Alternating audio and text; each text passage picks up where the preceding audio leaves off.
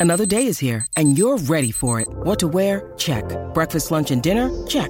Planning for what's next and how to save for it? That's where Bank of America can help. For your financial to-dos, Bank of America has experts ready to help get you closer to your goals. Get started at one of our local financial centers or 24-7 in our mobile banking app. Find a location near you at bankofamerica.com slash talk to us. What would you like the power to do? Mobile banking requires downloading the app and is only available for select devices. Message and data rates may apply. Bank of America and a member FDIC. Membership fees apply after free trial. Cancel anytime. Can I be real for a second? That goal you have to exercise and eat better, you really can do it. But nobody is going to do it for you. And nobody has to because you can do it if you have the right tools and a community that cares about helping you get results. And that's us, Beachbody. It's as convenient as your TV or laptop, but you need to decide that you're worth it. Let us help you succeed. Here's how go to beachbody.com to claim your free membership and start feeling great. May 7th, 1957 was a lovely spring morning in the town of Hexham in Northumberland, England. And on that day, two young girls were walking to church with a mutual friend.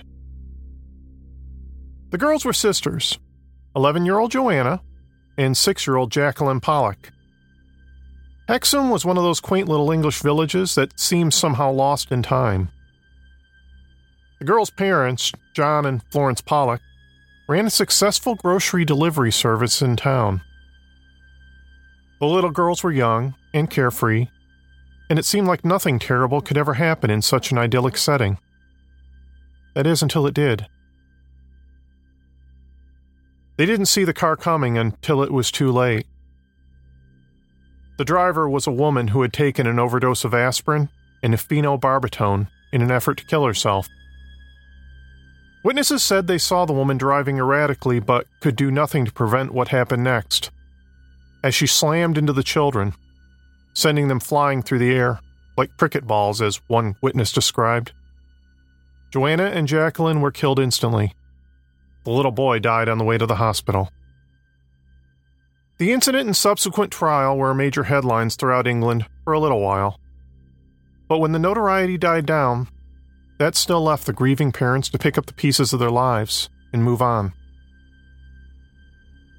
The Pollocks were inconsolable Florence sunk into a deep depression while John turned to religion for comfort. He was raised a devout Catholic and he prayed nightly for his daughter's return. One evening, he claimed to have seen a vision of the girls returning to him in the form of twins. He tried sharing his vision with Florence, but this only set her off. Florence wasn't religious, and the thought of any sort of false hope John promised only enraged her further. The ensuing arguments between the couple nearly drove them to divorce. But despite the constant fighting, Florence became pregnant again. On October 4, 1958, she gave birth to healthy twin girls.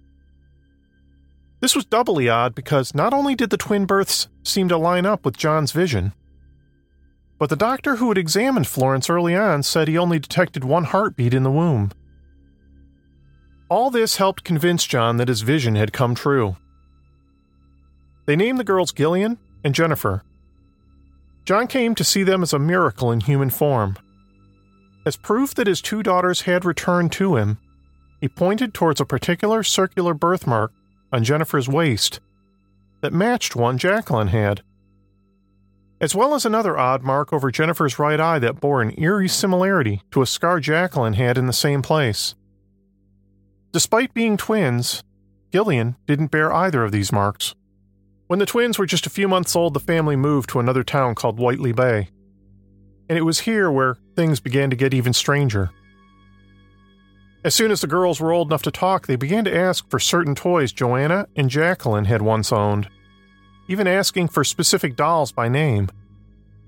These were names that Joanna and Jacqueline gave to the dolls, and that the twin girls should not have known. What was even odder still was that all these toys were kept stored in a box in the attic, and the twins shouldn't have known they existed at all. When the toys were brought down from the attic and given to the girls, they divided them up between them, with each of the girls instantly gravitating toward the toys that belonged to Joanna and Jacqueline, respectively. As the girls grew older, they began to develop other mannerisms and behaviors John and Florence swore were unique to their dead daughters. On one occasion, Gillian pointed toward the birthmark over Jennifer's eye and correctly said that was where Jacqueline had been struck in the head with a bucket, leaving a scar. At the time of her death, Jacqueline had been having difficulty learning to write and had a very particular way of holding a pencil straight up in her fist. Jennifer developed the exact same mannerism. Such strange behaviors continued over the next few years. As they grew older, the girls often spoke of remembering details of Joanna and Jacqueline's lives. On a return trip to Hexham, the girls were able to point out landmarks and identify specific streets, even though they had never been there before.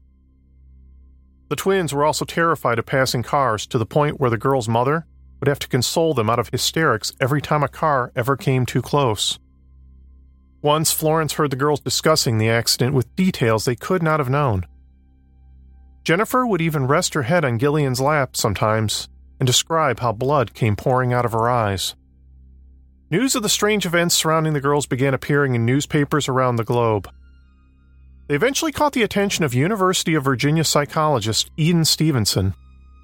He visited the family for the first time when the girls were four years old, noting that, although the girls were identical twins, they were physically developing differently, with each girl growing towards a unique build that appeared to line up closely with photographs of Jacqueline and Joanna. Although the girls' memories of any sort of past life began to fade by the time they were five, Dr. Stevenson continued to study them throughout their lives all the way up to and after Florence's death in 1979 and John's death six years later. Although as adults the twins claimed to have no memory of the strange events from their childhood, in 1981 Gillian did describe having a series of lucid visions of her playing in a sandbox in Wickham, which was something Joanna had done when she was three. Gillian had never been to Wickham, yet even still, she could describe the town perfectly. Stevenson would go on to write a dozen books on the subject of people who claim to have memories of past lives. The story of the Pollock twins would be cited as one of the best examples of proof that the human soul is sometimes reborn into another body after death. In the case of the Pollock twins, skeptics often point out that John was a longtime believer in the idea that people could be reborn into another body, even before his daughters were born. Remember, these were two grieving parents who were desperate to have their children back. It's certainly possible that the couple wanted this so badly that they began to imagine seeing traits exhibited by their deceased children in the living twins, and perhaps even encouraged it in some instances. Stevenson admitted this was a possibility, although he ultimately came to the conclusion that there were just too many coincidences and bits of unusual evidence that could not be easily ignored. The idea of reincarnation is one that has existed for thousands of years across multiple cultures. And whereas there isn't any definitive proof that we humans are reborn after death, some of the stories you'll hear about are downright disturbing. I'm Nate Hale, and I'm back! And this is The Conspirators.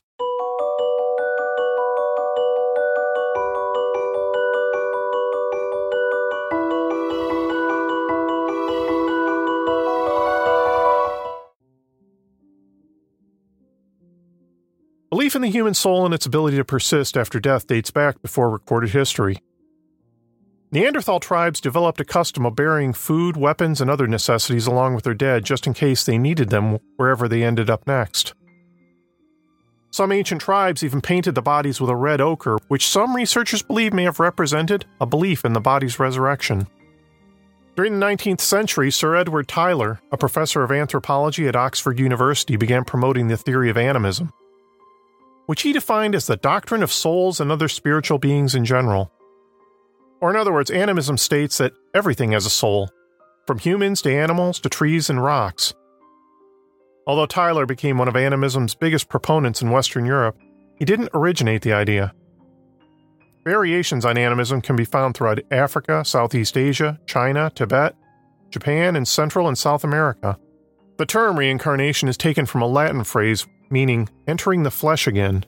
As far as the world's many religions go, many Eastern religions accept reincarnation as a natural part of the cycle of life. Two of them in particular, Hinduism and Buddhism, share more than a few things in common with regards to their belief in what happens to the soul after death. Whereas Christianity proposes the soul rises to another ethereal plane of existence, both Buddhism and Hinduism propose that the soul can stick around here on earth and even start life over again. Hindu traditions call it samsara, or the transmigration of the soul, the belief that everyone gets a cosmic do over. Following a person's death, that soul then inhabits a new body, and from there, the new individual becomes answerable to their good or bad deeds in their previous life. Whichever way things go, in either case, the individual gets a chance to do even better in their new skin, and thus be rewarded or punished over and over as the cycle continues.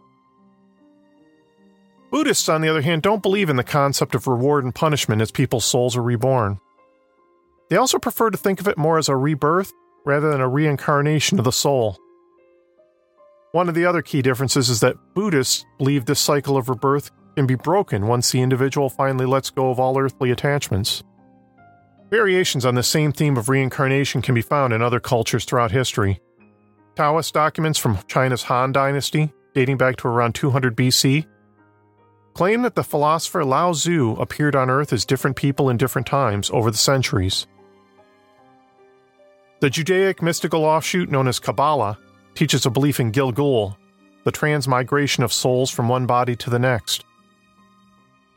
Julius Caesar recorded that the ancient ruins of Gaul, Britain, and Ireland all shared a belief in the soul's rebirth.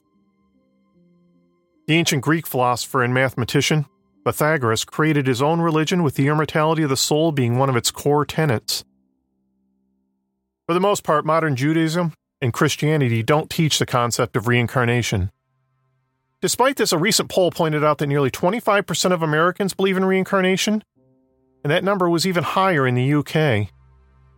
In a 1928 interview, Henry Ford made a rather shocking admission when he claimed the secret to his success as a manufacturer and visionary came from reincarnation.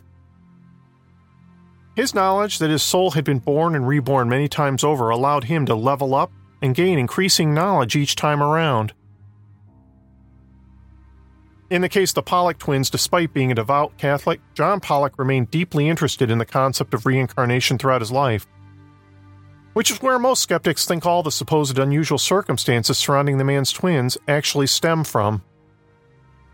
It's almost certain that Pollock was aware of and probably influenced by another very famous story that emerged from Pueblo, Colorado in 1952. Virginia Teague was a normal 29 year old housewife married to an insurance salesman named Herbert Teague.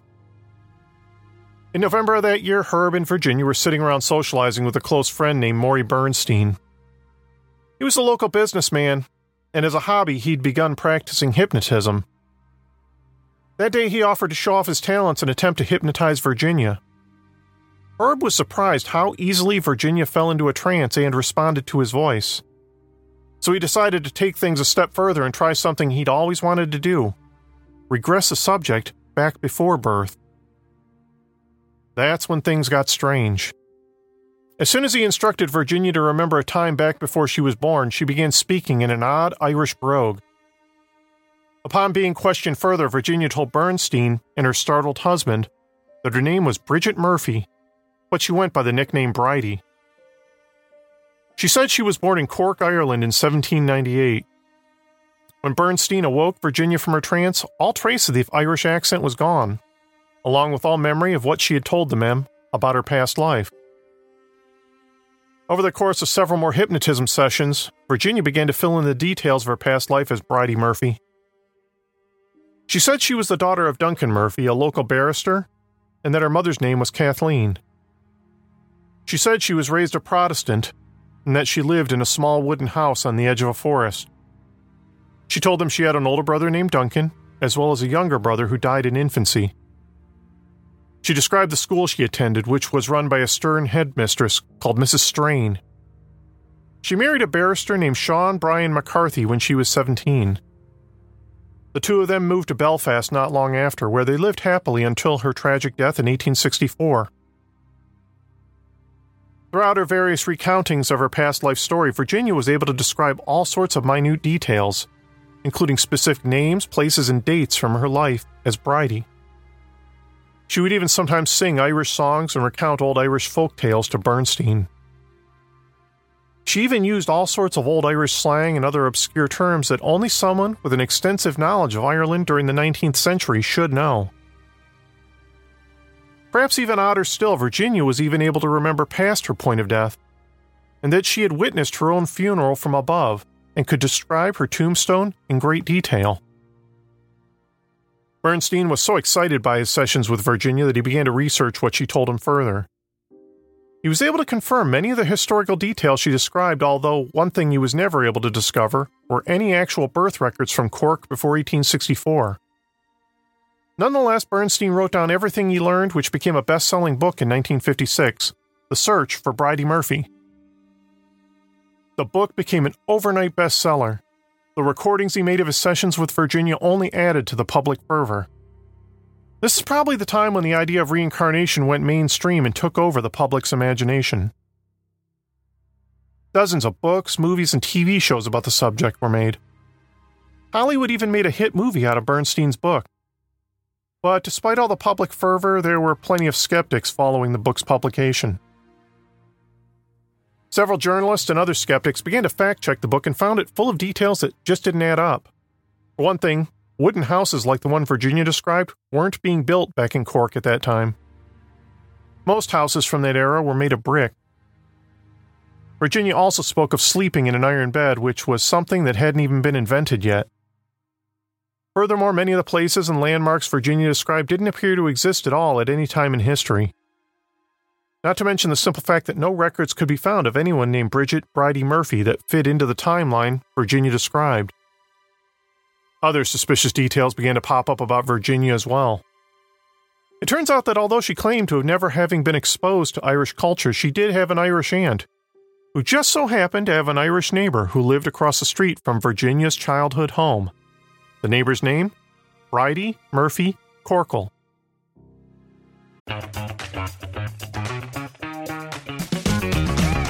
Hey there, I'm Dylan Lewis, one of the hosts of Motley Fool Money. Each weekday on Motley Fool Money, we talk through the business news you need to know and the stories moving stocks on Wall Street. On weekends, we dive into the industries shaping tomorrow and host the experts, authors, and executives that understand them. Tune in for insights, a long term perspective on investing, and of course, stock ideas. Plenty of them. To quote a listener, it pays to listen. Check us out and subscribe wherever you listen to podcasts. Skeptics began to believe that, while perhaps not intentionally trying to deceive people, Virginia may have been displaying something called cryptomnesia, which is something that occurs when the subject's subconscious begins to pick up buried memories and outside cues and merges them into an imaginative fantasy.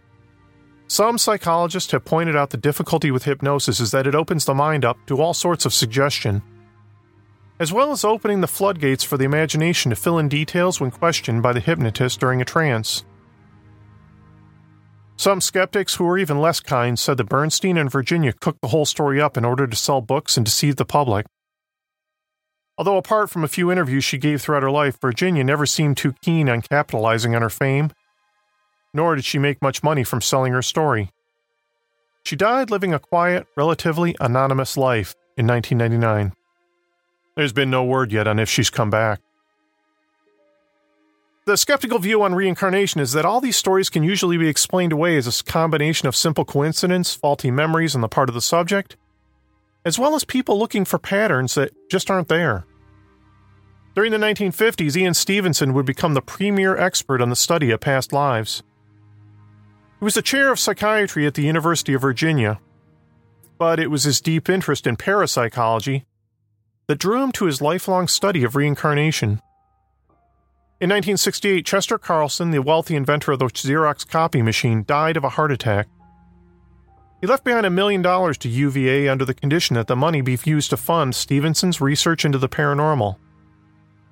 That money allowed Stevenson to devote himself full time to the study of life beyond death.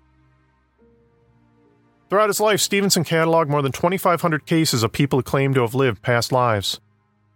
One such case came from Sri Lanka, where a toddler informed her mother that she had once been another child who drowned in an obscure town named Kataragama after her brother pushed her into the river. The girl was able to describe numerous details about her former home that, upon investigation, mostly turned out to be correct. This included the discovery of a mentally challenged young man who did indeed once have a little sister that he caused to drown.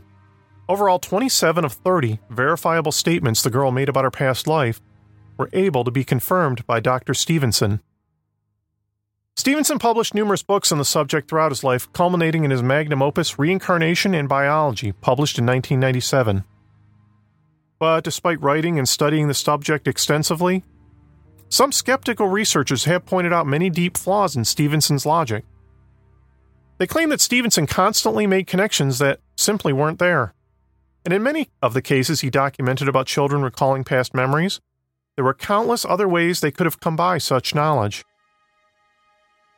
Interestingly, although Stevenson throughout his life never publicly stated a firm belief in reincarnation, merely that it may have been possible, he did set in place a test following his death in an attempt to prove the existence of an afterlife.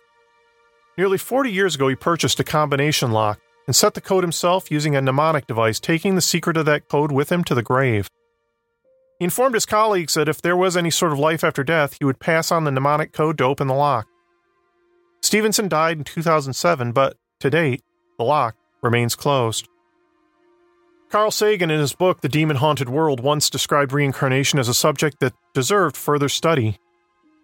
Sagan didn't necessarily believe in reincarnation, but he at least left open the door to further exploration, since he thought there was room for further experimental testing. And yet, despite the number of skeptics of reincarnation, there are some stories of people describing past lives that remain difficult to fully discount.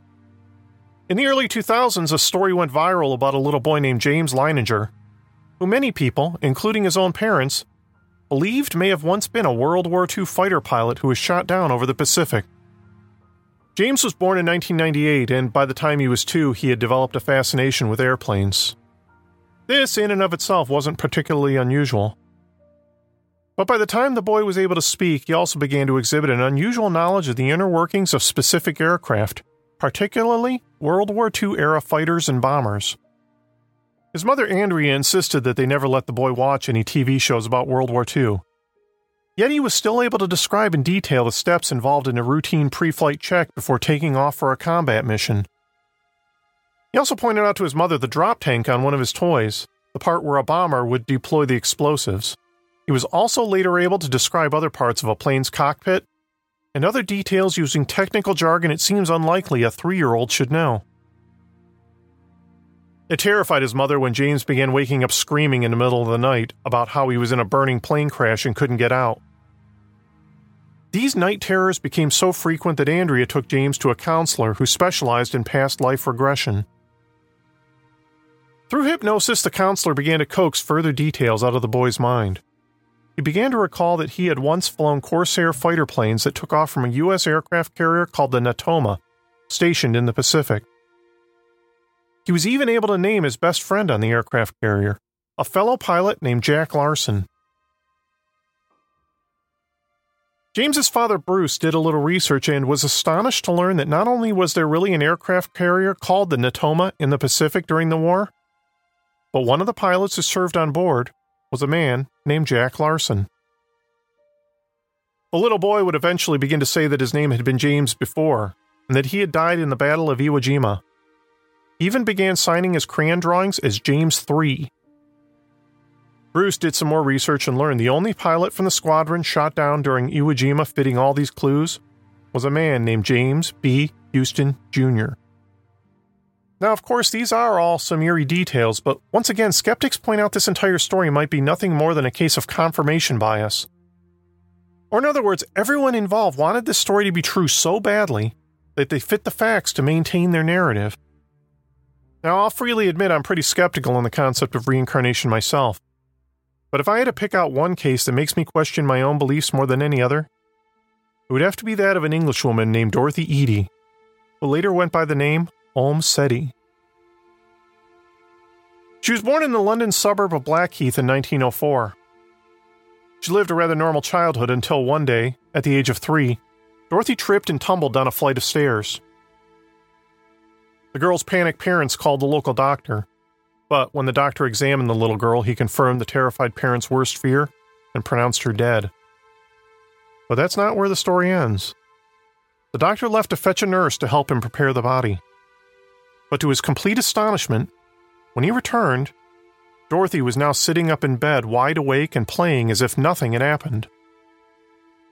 Not long after this, Dorothy began to exhibit some unusual behaviors.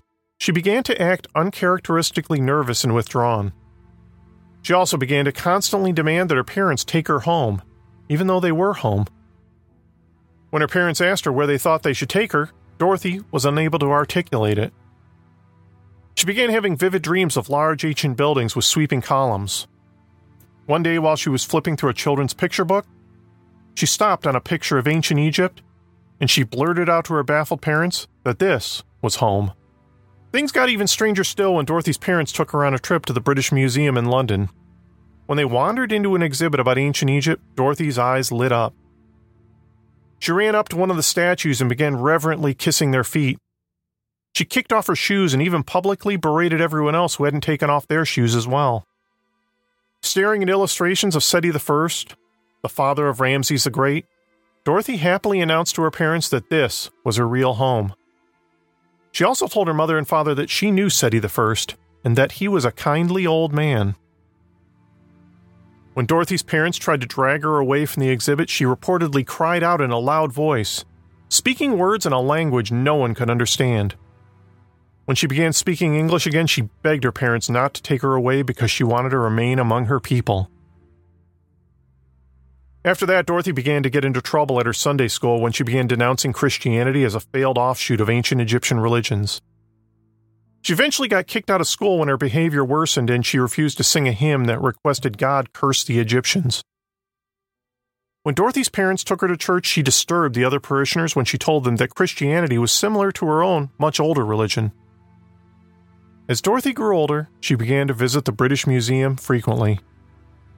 It was there she met a man named E.A. Wallace Budge, the keeper of Egyptian antiquities for the British Museum. Budge was impressed by Dorothy's knowledge and enthusiasm about Egyptian history. He took her under his wing and began teaching her how to read Egyptian hieroglyphics. But Budge was amazed at how quickly Dorothy picked it up. She was able to learn in a short while concepts that took some full grown adults years to learn. Dorothy explained that it didn't feel so much like she was learning to read the ancient texts as she was remembering them. Dorothy spent much of her teenage years at the local library poring over every book on ancient Egypt she could find. During World War I, her parents sent her to live at her grandmother's house in Sussex after a bombing raid threatened their lives. It was around this time when she had just turned 15 when she began to have nightly dreams about a spirit named Hor Ra, who told her she was the reincarnation of a woman named Ben Treshet and that he was here to remind her of who she once was. Ben Treshet, the spirit told her, was a priestess at the temple of Seti I at Abydos in Upper Egypt. For about a year, Hor Ra visited her in her sleep and shared further details about her past life. He said that Ben Treshet had become a consecrated virgin of the temple, but that she had broken her vows when she began having an affair with Seti I. Rather than face a painful death at the hands of the temple's high priest, Ben Treshet opted to commit suicide. Dorothy began to write down everything she learned about herself in her dreams, all of it written in ancient Egyptian. But her visions also began to affect her in other ways as well. She began sleepwalking and having vivid nightmares that proved so severe she visited a mental hospital multiple times. Dorothy dropped out of school at age 16. After that, she began frequenting several historical sites around Britain, including Stonehenge. She later moved to Plymouth and began attending art school. She spent her free time collecting Egyptian antiquities and becoming active in a political movement for an independent Egypt. She took a job writing for an Egyptian public relations magazine. It was during her time there that she met and married an Egyptian student named Iman Abdul Magid. It was her husband who finally granted Dorothy's greatest wish and took her with him back to Egypt. Upon first setting foot in Egypt, Dorothy reportedly dropped to her knees and kissed the ground, declaring that she was finally home. She would eventually have a son with Iman who she named Seti. This is where her name of Omm Sety originates from. Omm Sety literally translates to Mother of Seti. But Dorothy's marriage didn't last. The couple divorced in 1935 after Iman got a job teaching in Iraq. Only Dorothy refused to leave her beloved Egypt. She moved to live near the Giza pyramids, and it was there she met an archaeologist named Selim Hassan, who was highly impressed with Dorothy's extensive knowledge of hieroglyphics and Egyptian history. It was through Hassan that Dorothy landed a job with the Egyptian Department of Antiquities. She first worked as a secretary and draftsperson, but her artistic skills and knowledge of ancient Egypt proved so valuable to Hassan that he credited her with helping craft his 10 volume series on his excavations at Giza. Dorothy's vast knowledge and idiosyncrasies caught the attention of several renowned archaeologists from around that time. Dorothy would sometimes spend the night inside the Great Pyramid of Giza, and was known to venture out at night to pray, perform rituals, and make offerings to Horus at the feet of the Great Sphinx. Despite the notoriety she began receiving among many archaeologists, Dorothy found herself out of a job in 1956, forcing her to take a job as a draftswoman in Abydos. It was at this time that she began having dreams of King Seti I. The king told her that she was on the correct path and that she needed to remain strong. He told her she should settle in a small village near his temple, and that she would be called Omm Sety forever after. Omm Sety's main job in Abydos was to copy down and translate blocks of hieroglyphics in the temple of Seti I, as well as draw up architectural plans of the site. Omm Sety proved to be remarkably good at her job, she also became known for her odd habit of removing her shoes upon entering the temple and performing rituals honoring the ancient gods who lived there. Many Egyptian scholars began to rely heavily on Omm Sety for their own research. Despite her lack of formal training, Sety proved to have an extensive understanding of ancient Egyptian customs and traditions, including knowledge of folk medicine and various religious rituals. She even wrote her own book on ancient Egyptian rituals in the 1960s. On one occasion, the director of the Department of Antiquities decided to put Omm claims of a past life to the test. He had her stand in complete darkness, inside a room of the temple that she had never been allowed in before. And he asked her to locate and specifically identify several details in various wall paintings. Despite never having been in that room before, Omm Sety correctly identified each one of them. Omm Sety's knowledge continued to be both baffling and extremely helpful. On one occasion, she told some archaeologists to dig in one spot because she remembered there had once been a garden there. When they dug there, they found the garden of the Temple of Seti, just as she described it, even though no one but Omm Sety knew it had been there. She was also able to tell them where they could find several other important artifacts. No one could explain how she got so many things right. But Omm Sety's reputation extended even beyond her knowledge of ancient sites and artifacts. Villagers who lived near her claimed she was unafraid of cobras and could spellbind them, and even get them to eat out of her hand without being bitten. She was also believed to be able to create highly effective medicinal remedies. She was said to have used the magical healing waters from a sacred pool to cure her arthritis and allow her to stop wearing glasses.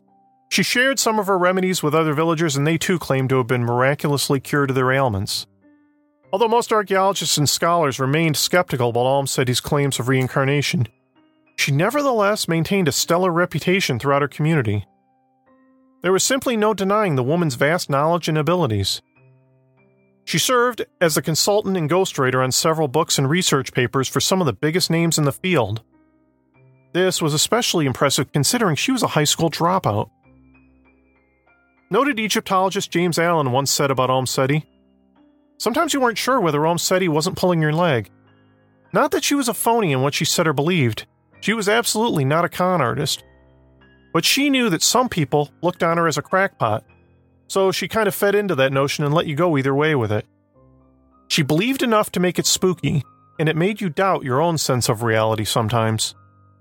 In 1964, Omm Sety was originally set to retire due to a mandatory retirement age, but she continued to prove so invaluable that the Department of Antiquities allowed her to continue to work until 1969. Even after that year, she continued to serve as a consultant and tour guide to the Temple of Seti until her death on April 21, 1981. It's difficult to know what to make of Dorothy Eady, aka Omm.